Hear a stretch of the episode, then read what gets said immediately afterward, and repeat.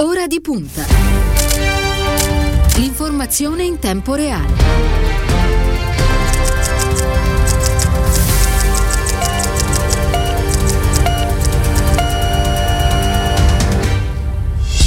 Mercoledì 17 febbraio, sono passati 4 minuti dopo le 8, una buona mattina e ben trovati all'ascolto da parte di Cristiano Bucchi. Un saluto alla squadra quest'oggi di Ora di Punta, in redazione c'è Stefano Caggelli, alla parte tecnica Elenia Daniello, per quanto riguarda invece lo streaming Silvio Garbini. Vi ricordo subito anche il numero che avete a disposizione per comunicare con Radio Immagina in tempo reale attraverso le vostre domande o segnalazioni, è il 342 14 26 26902. Eh, allora, le prime pagine di oggi vi ricordo velocemente quelle che sono le aperture per lo più dedicate a quello che sarà oggi il discorso del Presidente del Consiglio Mario Draghi a Palazzo Madame, quindi il voto che ne seguirà. Domani invece il Presidente del Consiglio è atteso alla Camera. Allora, dicevamo, le aperture, la Repubblica, Draghi, aiuti alle imprese ma non più a pioggia, allo studio un nuovo decreto per i ristori alle aziende in crisi crisi, finanziamenti specifici e mirati,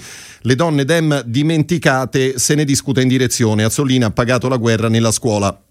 Fra, fra, qualche minuto sarà, fra l'altro, in collegamento con noi anche la portavoce della Conferenza Nazionale delle Donne Democratiche, Cecilia Delia. La stampa, Draghi, così ricostruiremo l'Italia. Il Premier in Senato per presentare il programma, priorità a Recovery Plan, Giovani e Giustizia Sociale, nasce l'intergruppo Partito Democratico, 5 Stelle Leu, Conte, scelta opportuna, eh, Salvini, l'euro non è irreversibile. Il Corriere della Sera, a centropagina, si parla del virus, una nuova stretta, scatta scattano altre zone rosse, 4 in Lombardia, 6 regioni verso l'arancione.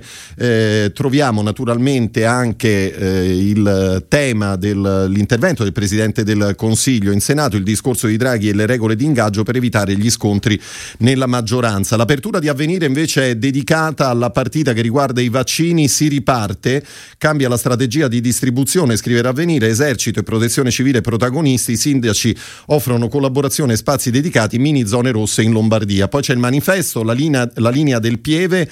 Oggi Draghi illustra il suo programma il primo voto di fiducia stasera al Senato, il Premier chiederà unità, Salvini abbassa i toni ma resta una mina vagante. Partito Democratico, Movimento 5 Stelle e Leo formano un intergruppo sperando che gli equilibri nella maggioranza anomala non prendano troppo a destra. E poi c'è il Sole 24 ore, Draghi in Senato lancia il programma, questo è il titolo che troviamo a centropagina, allarme sui fondi per il disegno eh, Ristori. Il leader eh, di partito in cerca di raccordo Zingaretti invece presenta l'intergruppo gruppo con il Movimento 5 Stelle e l'EU.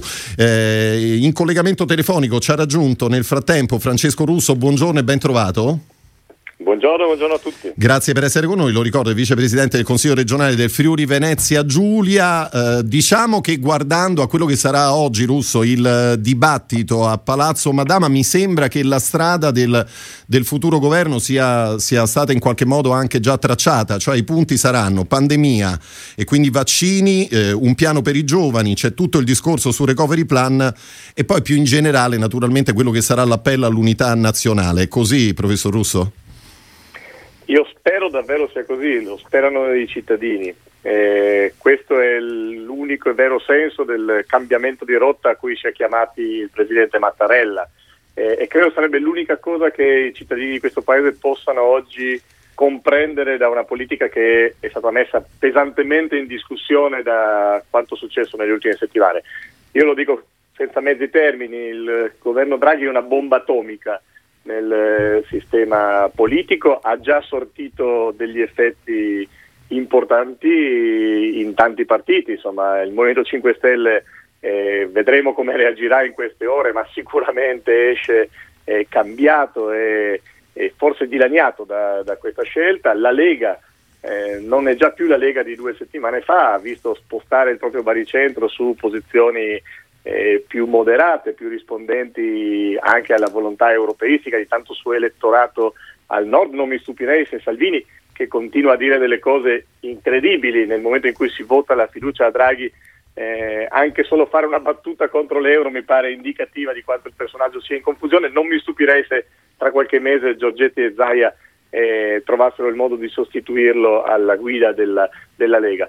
E, e, questo ovviamente riguarda anche il campo progressista, il Partito Democratico, che credo abbia il dovere in questo momento di, di capire di utilizzare questo tempo per individuare meglio la propria identità eh, a servizio del Paese, di questo tempo storico straordinario, ma forse più comprensibile ad elettori che in questo momento lo guardano in maniera un po' spaesata. Certo, senta Russo, la nascita di questo intergruppo no? aperto ai senatori dei tre partiti che sono il Partito Democratico, il Movimento 5 Stelle e l'EU. Ieri al Senato si sono incontrati i capogruppi poi delle forze, delle forze giallorosse per studiare diciamo, una serie di eh, iniziative e tentare di rafforzare questa alleanza con, con un, docu- un, documento programmatico che arriverà nei prossimi giorni.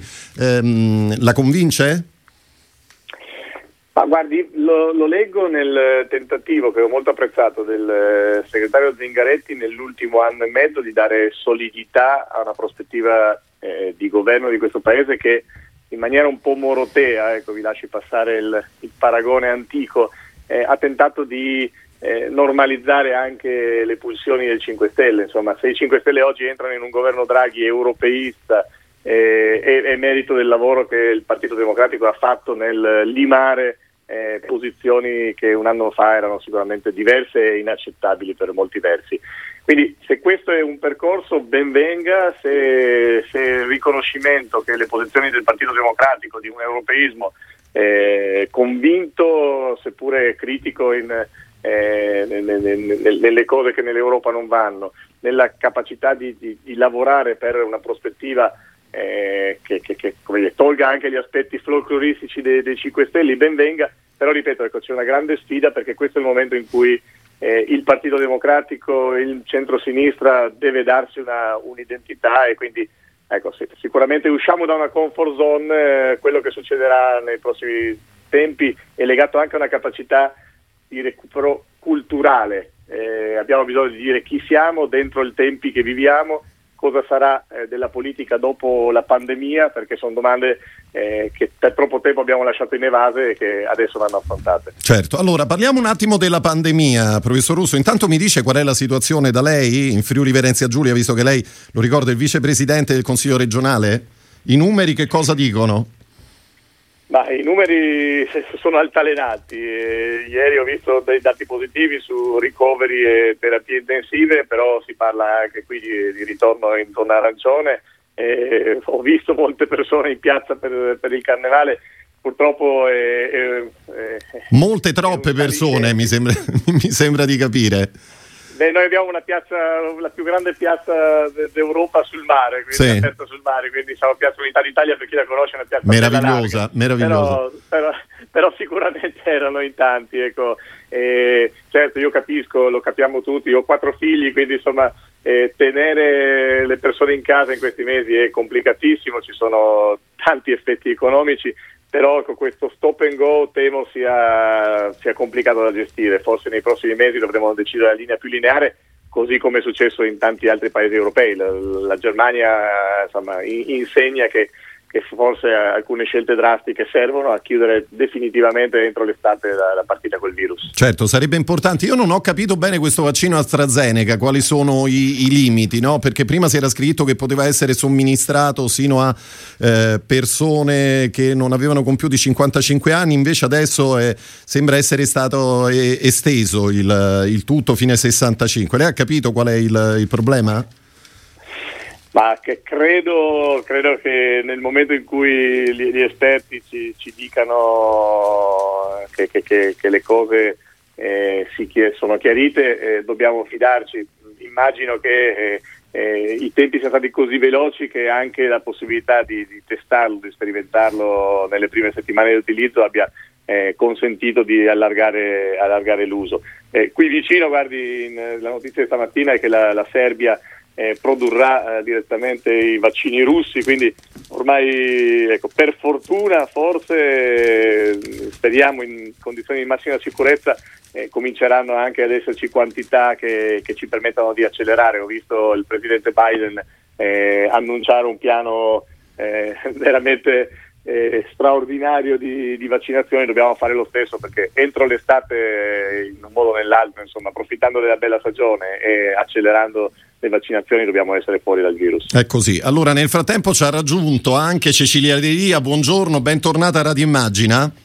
Grazie, buongiorno a voi. E grazie per essere con noi. Lo ricordo, è la portavoce della Conferenza Nazionale delle Donne Democratiche. Dopo, professor Russo, arriveremo naturalmente al manifesto della comunicazione non ostile, eh, perché poi è uno dei sì, motivi sì. per cui questa Anche mattina. Sulle donne vorrei dire qualcosa. Ma certo, assolutamente. Come, come, vede ancora lì in collegamento, perché mi piacerebbe sapere naturalmente la sua opinione. Intanto Delia eh, mi dice come guarda questa importante giornata, soprattutto a quello che sarà l'intervento di, del Presidente del Consiglio Mario Draghi questa mattina a Palazzo Madama nell'aula del Senato?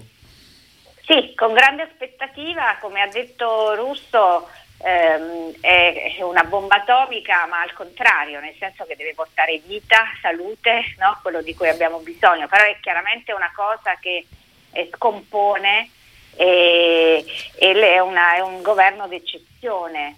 E, e io penso che stiamo ancora sottovalutando anche nella discussione che stanno facendo le forze politiche noi stessi quanto sia inedita eh, la formazione di questo governo e l'esperienza che stiamo andando a fare, eh, che si comprende alla luce della crisi politica al buio che era stata aperta e della emergenza sanitaria, economica e sociale che stiamo vivendo. Quindi l'appello del Capo dello Stato nasce lì e questo governo dovrà definire molto attentamente gli obiettivi proprio perché ehm, è frutto di una maggioranza larga e quindi obiettivi misurabili perché poi rimane la politica, come oggi ha scritto il segretario eh, rimane la politica e il nostro essere alternativi alle, alla Lega e altre forze che sono in questo governo. Quindi eh, sarà una navigazione molto delicata, complicata e noi dobbiamo garantire che vada bene. Io penso che lo stiamo facendo anche nel nostro rapporto con, uh, con, gli alleati con cui eravamo insieme nel governo. Ecco, no, le chiedo su questo, Delia, la nascita di questo intergruppo, ne parlavamo all'inizio con, con il professor Russo, no, di questo incontro che c'è stato ieri al,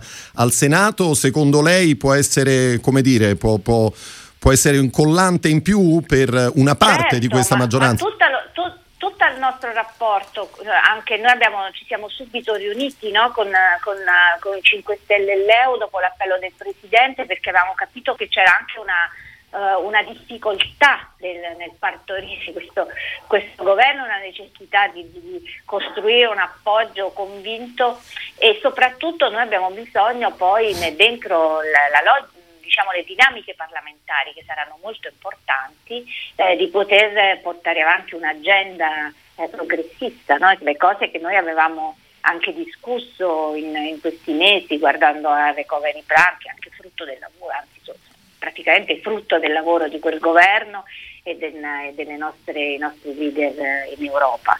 Quindi io penso che sia proprio a sostegno di questa di questa esperienza, ma perché questa esperienza serve a risolvere l'emergenza in questo momento che il Paese sta attraversando, prima di tutto pandemia e piano vaccini. Certo, allora lo ricordava Delia lei qualche istante fa, oggi il quotidiano La Repubblica ospita un, un intervento, il manifesto di fatto del, del, leader, del segretario del Partito Democratico Nicola, Nicola Zingaretti, ehm, che, che, parla di, di, molte cose importanti, dice dopo la sconfitta del 2018 il Partito Democratico era isol, isolato, diviso e largamente inviso all'opinione pubblica italiana, abbiamo fatto passi in avanti, abbiamo costruito un sistema di alleanze, siamo stati protagonisti di un'esperienza di governo positiva, abbiamo garantito garantito innanzitutto noi un rapporto con l'Europa. Eh, e poi conclude il Partito Democratico è vivo nelle condizioni date, lo abbiamo traghettato su una sponda solida e giusta, ora il 13 e il 14 maggio avremo l'Assemblea nazionale, è il momento di una ripartenza che deve trovare convinti tutti i nostri iscritti sulla strada da intraprendere. Si deciderà nell'Assemblea cosa fare e come impostare in maniera adeguata da protagonisti il rilancio dell'iniziativa in questo nuovo scenario e aprire una fase nuova. Aprire una fase nuova concretamente che cosa significa Delia? Beh, aprire una fase nuova significa fare i conti con le grandi trasformazioni che ci sono state in questi 16 mesi e cioè, abbiamo detto sem- sempre che non potevamo tornare indietro no, rispetto al mondo pre-pandemico perché oggettivamente la pandemia ha cambiato tutto. E in questo cambiare tutto eh, noi abbiamo cercato di dare una direzione, di cambiare le politiche, sono cambiate le politiche europee, per la prima volta abbiamo politiche espansive, condivisione del debito, c'è uno spazio sociale europeo che faticosamente si sta costruendo ma io credo che la pandemia ci insegna cose, quindi noi dobbiamo avere una discussione programmatica e sul nostro profilo adeguata alle, alle, a quello che sta succedendo nel mondo e, nella, e nelle nostre società. E in questo io penso che la voce delle donne sia essenziale perché ha letto anche eh, tutto il tema della cura, dell'interdipendenza tra le persone, eh, della vulnerabilità delle persone, quindi del bisogno di politiche pubbliche più forti, di uno spazio pubblico più forte rispetto a un ciclo politico da cui veniamo, che nasce dagli anni Ottanta, in cui invece eh, le, le, era, l'esistenza delle persone si era privatizzata, non solo la politica. Quindi io credo che siamo davvero in una svolta eh, epocale, una forza progressista non può che eh, rafforzare la propria lettura del mondo, la, la, la, necessità di rappresentare bisogni nuovi, soggettività nuove. questa è una cosa molto... Cioè, eh, noi l'abbiamo fatto nell'emergenza, no? nel lavoro di tutti i giorni in questi mesi, avevamo responsabilità di governo e credo che ci sia un momento in cui bisogna rilanciare eh, riflettendo anche, no? certo. mettendo a appunto eh, professor Russo, perché poi Zingaretti ricorda appunto che ci sarà sì naturalmente il lavoro come, come forza di questa maggioranza, ma parallelamente invece ci sarà il, il, lavoro che il Partito Democratico porterà avanti sul discorso riforme, che eh, non, non, sarà secondario rispetto al, al lavoro del governo. Beh, dicevo, nulla sarà come prima dopo, dopo il governo Draghi. Eh, mi lasci dire, eh, davvero questa scommessa anche di lavoro e di recupero del lavoro con eh, 5 Stelle e Leo avrà un senso se eh, in qualche modo sapremo indicare la direzione di un nuovo Ulivo, ecco, se, se, vogliamo richiamarci a tempi in cui il centro-sinistra seppe trovare una sintesi moderna, un Ulivo 2.0 sicuramente cambiato e, ed adeguato, ma eh, che deve costringerci, lo diceva Benedelia, eh, a guardare avanti. Eh, chi ancora nostalgia di un recinto identitario in questo momento insomma, farebbe il male del Partito Democratico e il male del Paese. Questo passa attraverso grandi riforme, in primis quelle istituzionali. Noi dobbiamo decidere eh, che forma dare alla nostra democrazia eh, che fa fatica e ondeggia tra pulsioni verso leadership eh, autoritarie e rischi che abbiamo sfiorato come eh, come è stato abbondantemente dimostrato anche negli Stati Uniti, è un, eh, un parlamentarismo incapace di decidere che allontana le persone.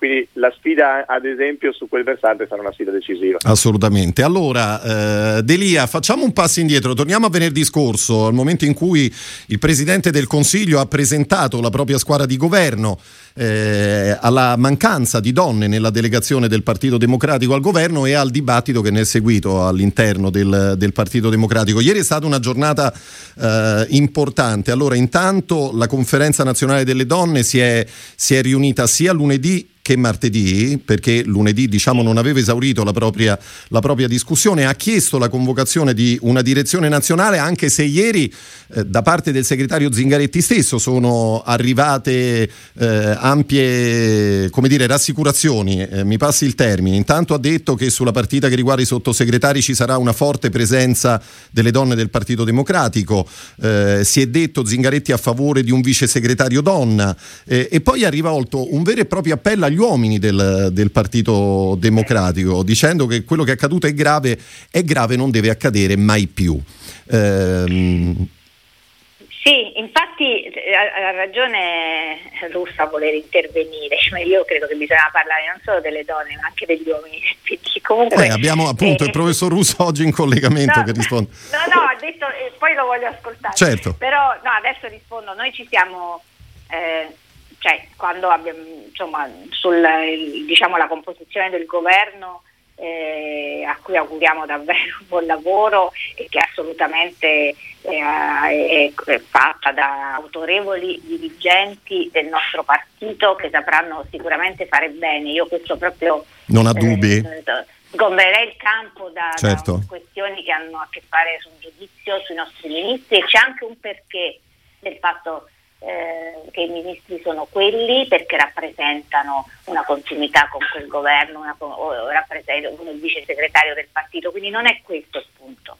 Cioè è, è però rimane una ferita il fatto che siano tutti uomini, questo è un punto, e che è una ferita che ha a che fare con una cultura, con, una, con come il partito è, si rappresenta anche all'esterno, su come è, è, composto ed è una battuta d'arresto rispetto a un percorso che aveva fatto e che stiamo facendo in questi mesi come conferenza. Da questo punto di vista io non voglio perdere il lavoro fatto, cioè io voglio fare una discussione anche molto franca su cosa è il partito, ma sulle politiche da portare avanti, sull'agenda politica da portare avanti, perché poi a me le, le posizioni, le postazioni, la democrazia sanitaria in, appassiona e interessa perché penso sia uno strumento per leggere la realtà in modo più efficace, per essere contemporanei, visto che stiamo parlando di una lettura no, da, eh, da rinnovare, perché il mondo è fatto di uomini e donne e questa dimensione di genere della realtà e della politica non, non può non essere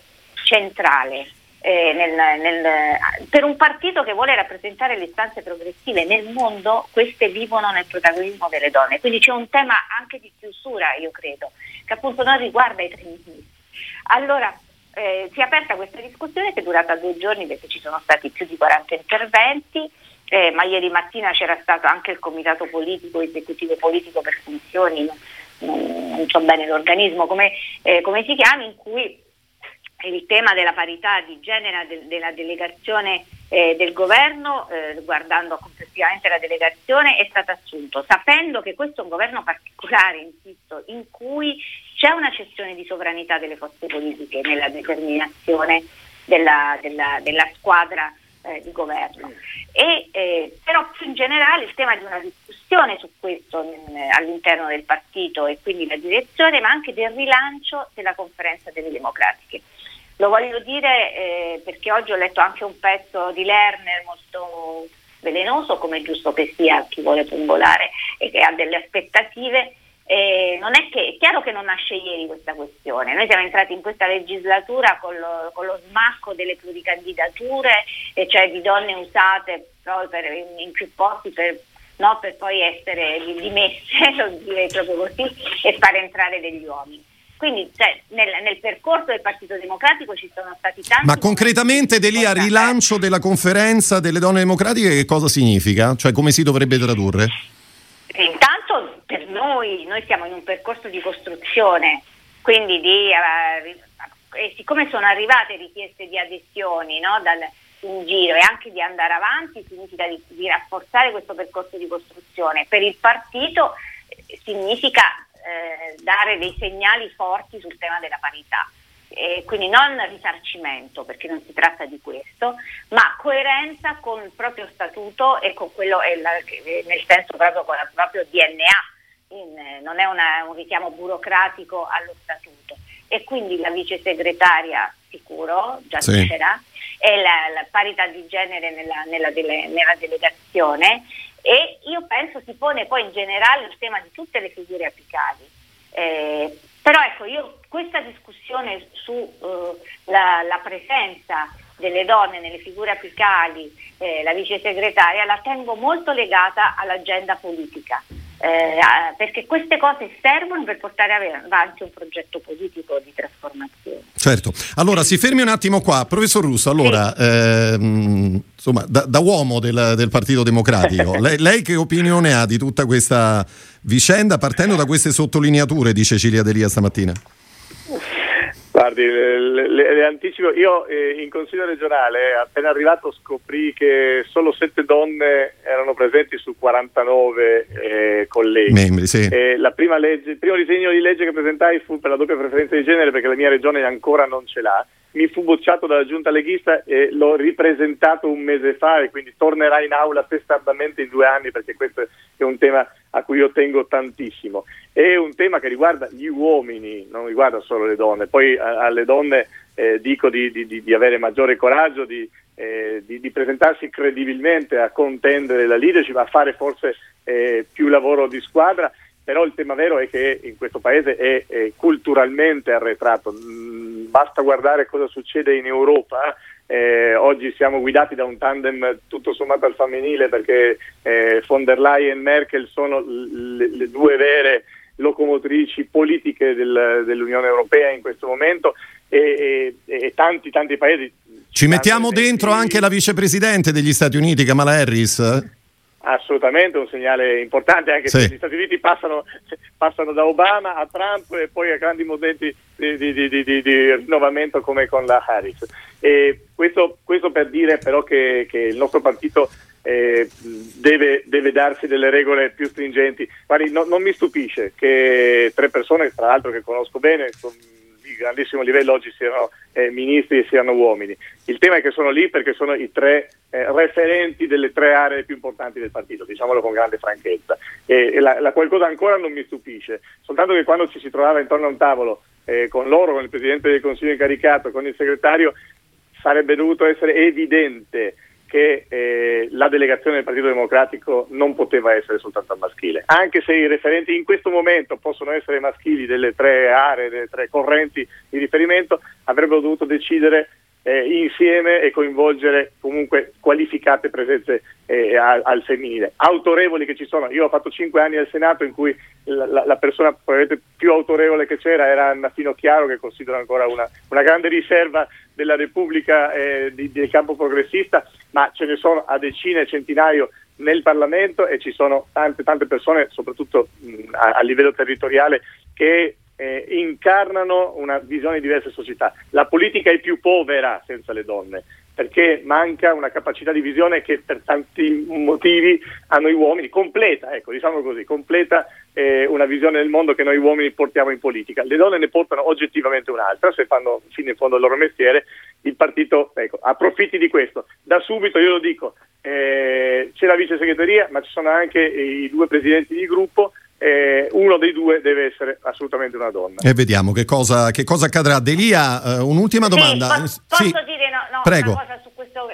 Perché noi abbiamo fatto tutti i passaggi, lo voglio dire, abbiamo anche riunito l'ufficio di presidenza eh, con Deborah Serracchiani, Ania Scamera, Valentina Puppi e il segretario in direzione ha detto questa cosa della parità di generi.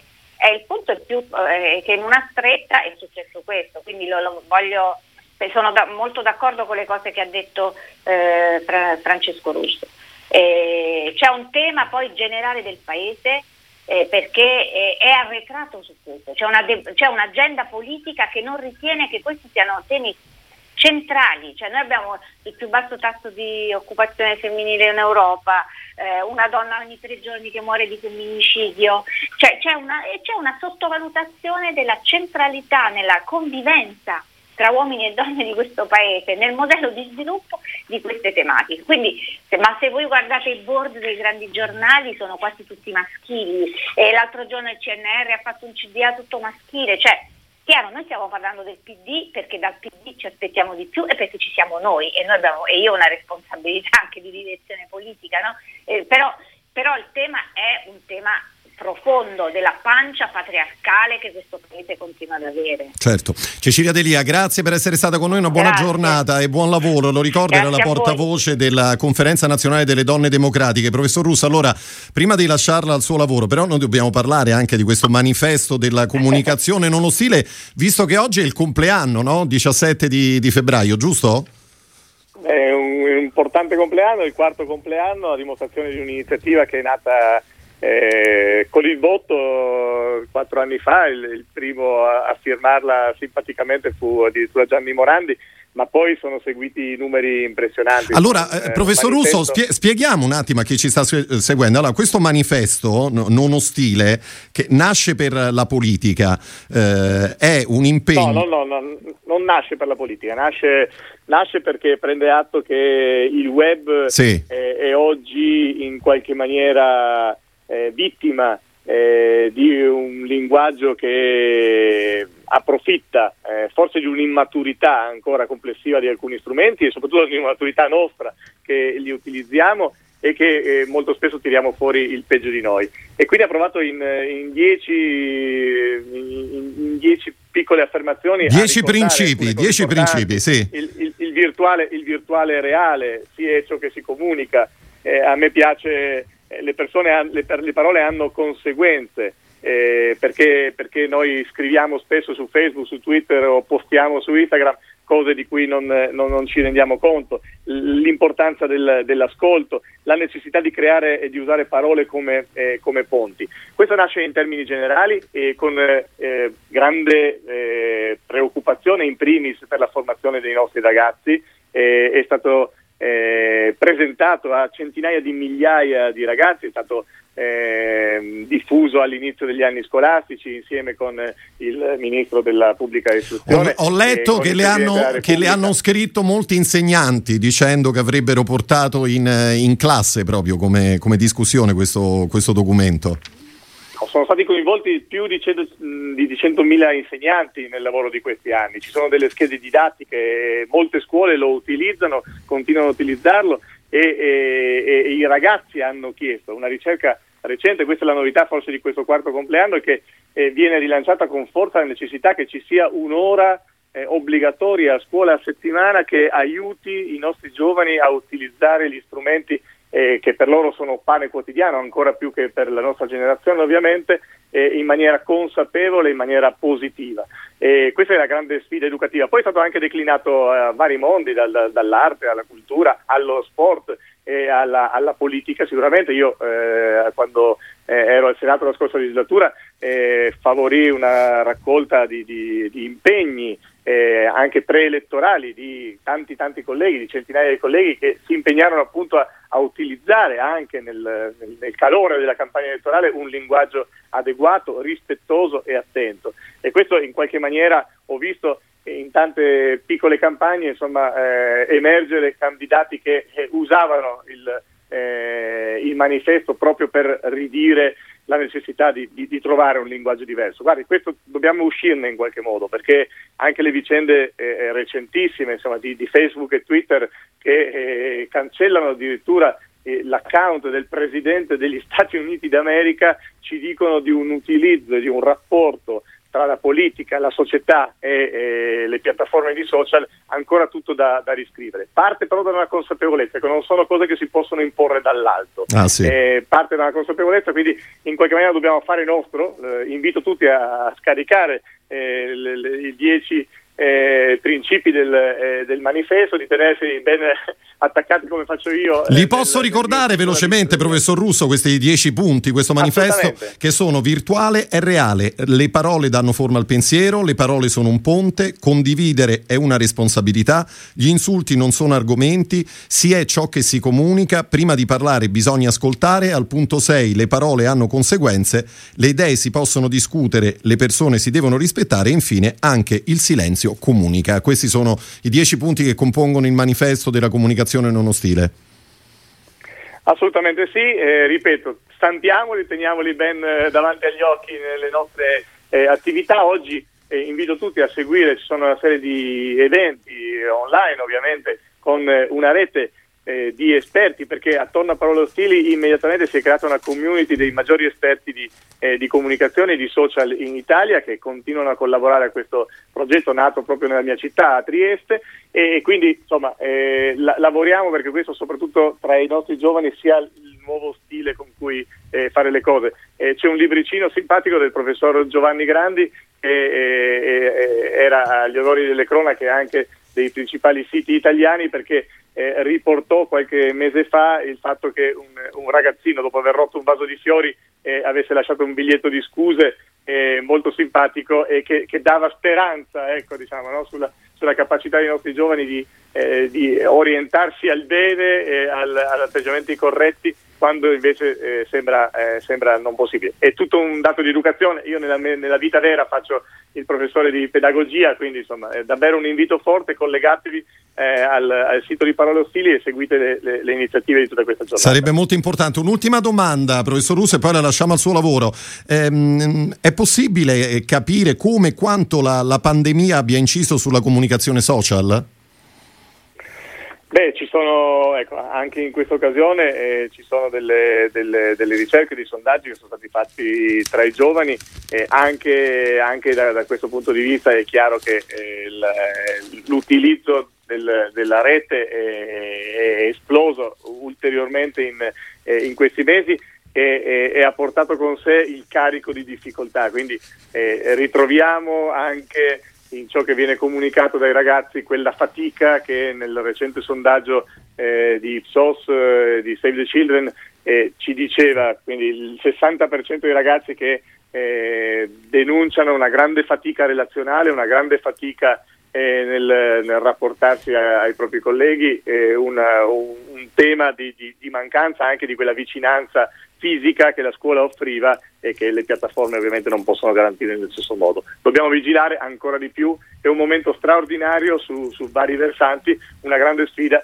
per la politica, ma soprattutto per eh, la capacità di, di, indirizzare la nostra società e di, di, da genitori da, e da responsabili della cosa pubblica anche di, aiutare a, a, crescere meglio eh, sfruttando un'occasione sicuramente che non abbiamo cercato ma che, che, dobbiamo affrontare. Allora, lo ricordo, il vicepresidente del Consiglio regionale del Friuli Venezia Giulia, Francesco Russo, ricordo il manifesto della comunicazione non ostile. Russo, grazie per essere stato con noi, buon lavoro, a presto. a, a voi, buona giornata.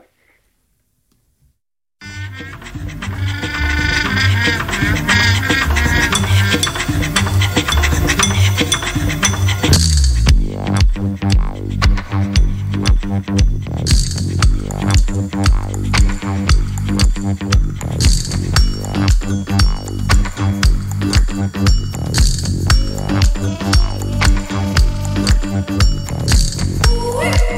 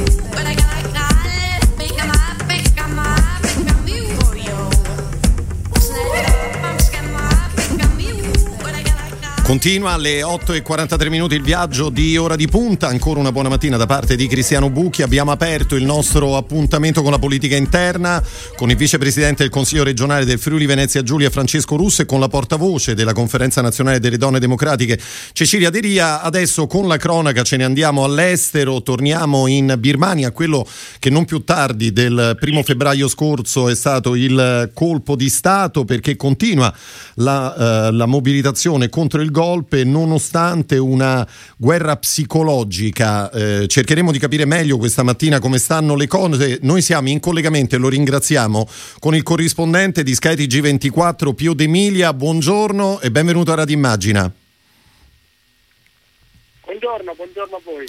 C'è un lieve scarto, questo lo dico ai nostri ascoltatori perché purtroppo ogni volta che si comunica con l'altra parte del mondo normalmente si produce questo, questo effetto. Allora, eh, dicevamo D'Emilia, eh, il primo febbraio scorso il, il colpo di Stato, è il decimo giorno di proteste in Myanmar e la gente è ancora in strada. Oggi qual è la situazione?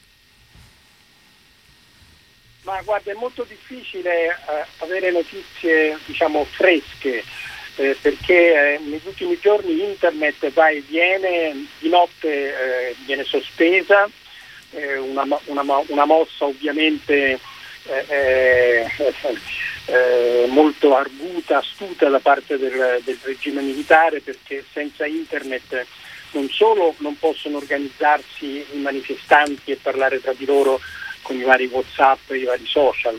Eh, pensate, hanno, hanno, sospeso anche Weibo, che normalmente, WeChat, che normalmente in Birmania è molto più usato di, sia di Twitter che di Facebook.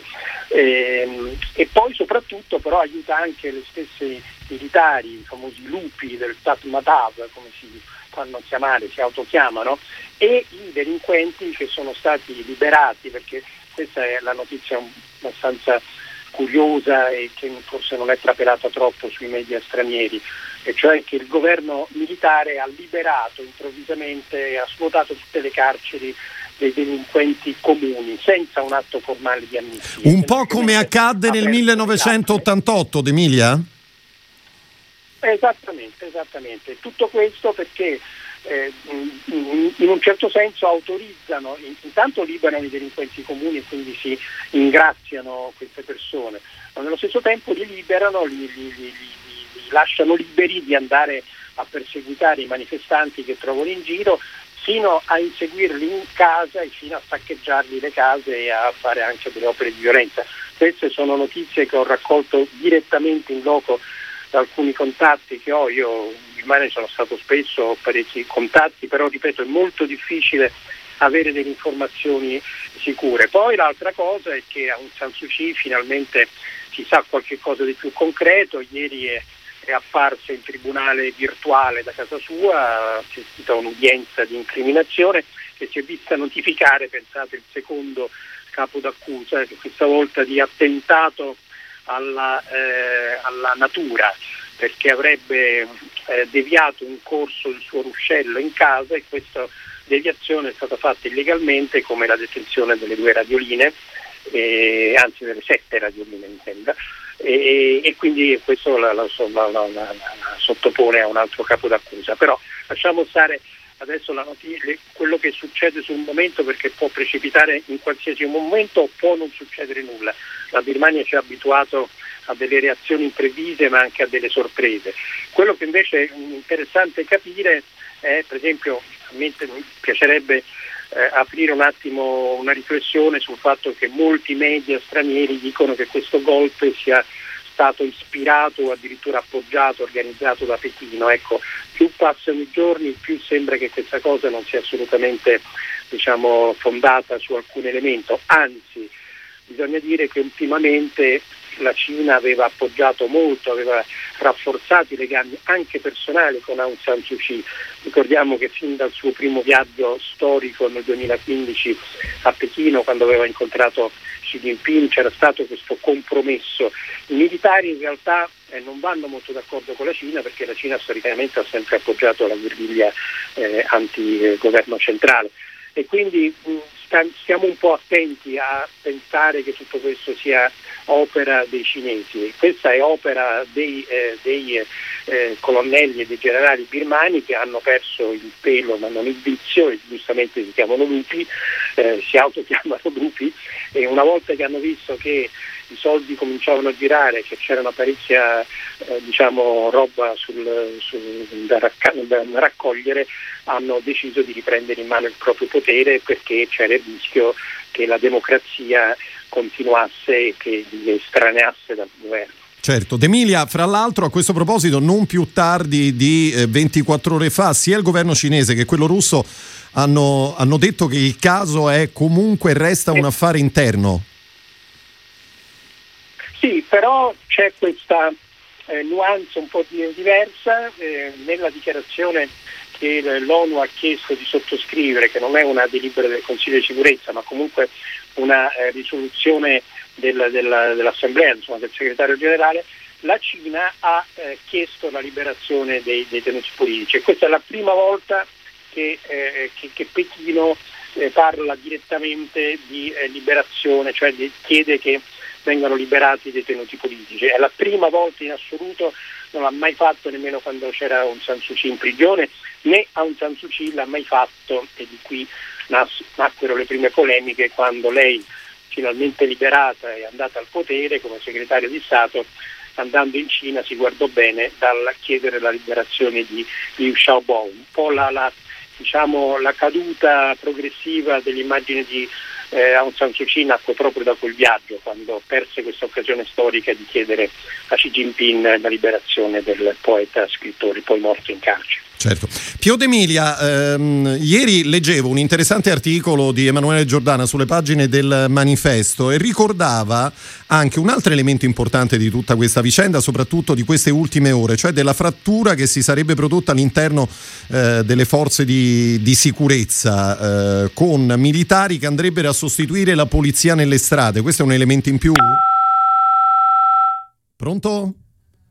Pronto? No, c'è stato un, uh, un problema nel, nel, collegamento con uh, il corrispondente di skytg 24 uh, Pio D'Emilia che ci stava ricordando una, una, serie di cose, intanto di quello che sta accadendo in queste ore, questa guerra uh, psicologica in corso che ricalcherebbe in qualche modo quello che fu il copione del 1988 quando i militari ehm, in qualche modo sfruttarono le bande di malviventi per creare disordini e per avere poi l'alibi per eh, intervenire. Questo era in parte anche ricordato ieri nei quotidiani, ci ricordava anche che ieri è iniziato il processo uh, ad Aung San Suu Kyi, uh, un processo che poi continuerà naturalmente nei, nei prossimi giorni e di quello che eh, è stato ieri l'intervento di Cina e Russia appunto uh, sul caso che continuano appunto a chiamare la situazione una, un affare interno. Dicevamo Piede Emilia, bentornato, di, di questa frattura sì. che si sarebbe prodotta all'interno delle forze di, di sicurezza, no? con i militari che andrebbero a sostituire la polizia nelle strade? Allora, io ho letto questo articolo, eh, leggo sempre con piacere il manifesto, un giornale per il quale ho lavorato per tanti anni. Eh, devo dire che su questo, su questo, specifico aspetto non mi sento di dare commenti perché eh, non ho informazioni dirette. Posso dirvi che sicuramente i militari sono già per la strada e che la polizia, eh, eh, la polizia birmana ha sempre avuto un ruolo eh, come dire, defilato, minore, sottomesso ai militari. A me dicono, a me, le mie fonti dicono che in giro si vedono soprattutto militari, ma questo sin dal primo giorno. Adesso non so se ci siano degli sviluppi e se ci siano delle fonti particolari che ha Giordana per dire questa cosa. Ehm, è molto più importante secondo me capire dove vanno a parare i militari e, e fino a quando i cittadini in Birmania avranno il coraggio di eh, eh, osteggiare questo golpe, di violare la legge. Adesso sapete che tre giorni fa il governo ha emanato questo decreto per cui se si violano le, le, lo stato d'emergenza, la, la legge marziale, e si compiono atti vandalici, si rischiano comunque 20 anni di reclusione ed è una minaccia gravissima che potrebbe eh, bloccare qualsiasi forma di protesta. Poi ci sono quelli che stanno cercando di occupare e di addirittura dormire all'interno della Schwedagon, anche questa è una cosa che nel passato, nell'88, come ricordavi anche tu, eh, ha provocato poi dei sanguinosi eh, scontri eh, storici dove i militari sono entrati con stivali e armi in pugno e hanno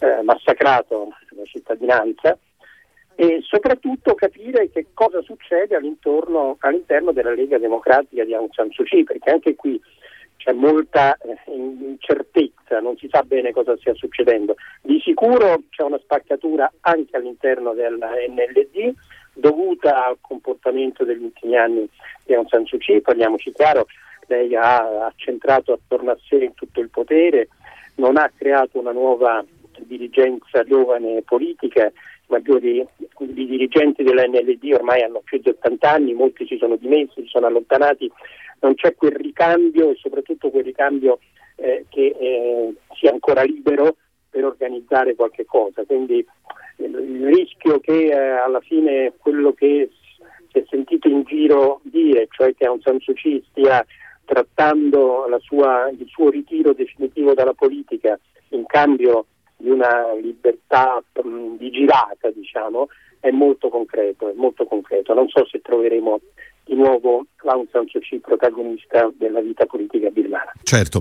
Allora, per eh, chiudere la pagina, Pio D'Emilia, ricordiamo che gli Stati Uniti non, non, più tardi di lunedì scorsi hanno varato sanzioni economiche, che il segretario generale dell'ONU ha invitato i militari e la polizia del Myanmar a garantire il diritto di riunione eh, pacifica. Chissà tutto questo sì. che cosa potrà produrre?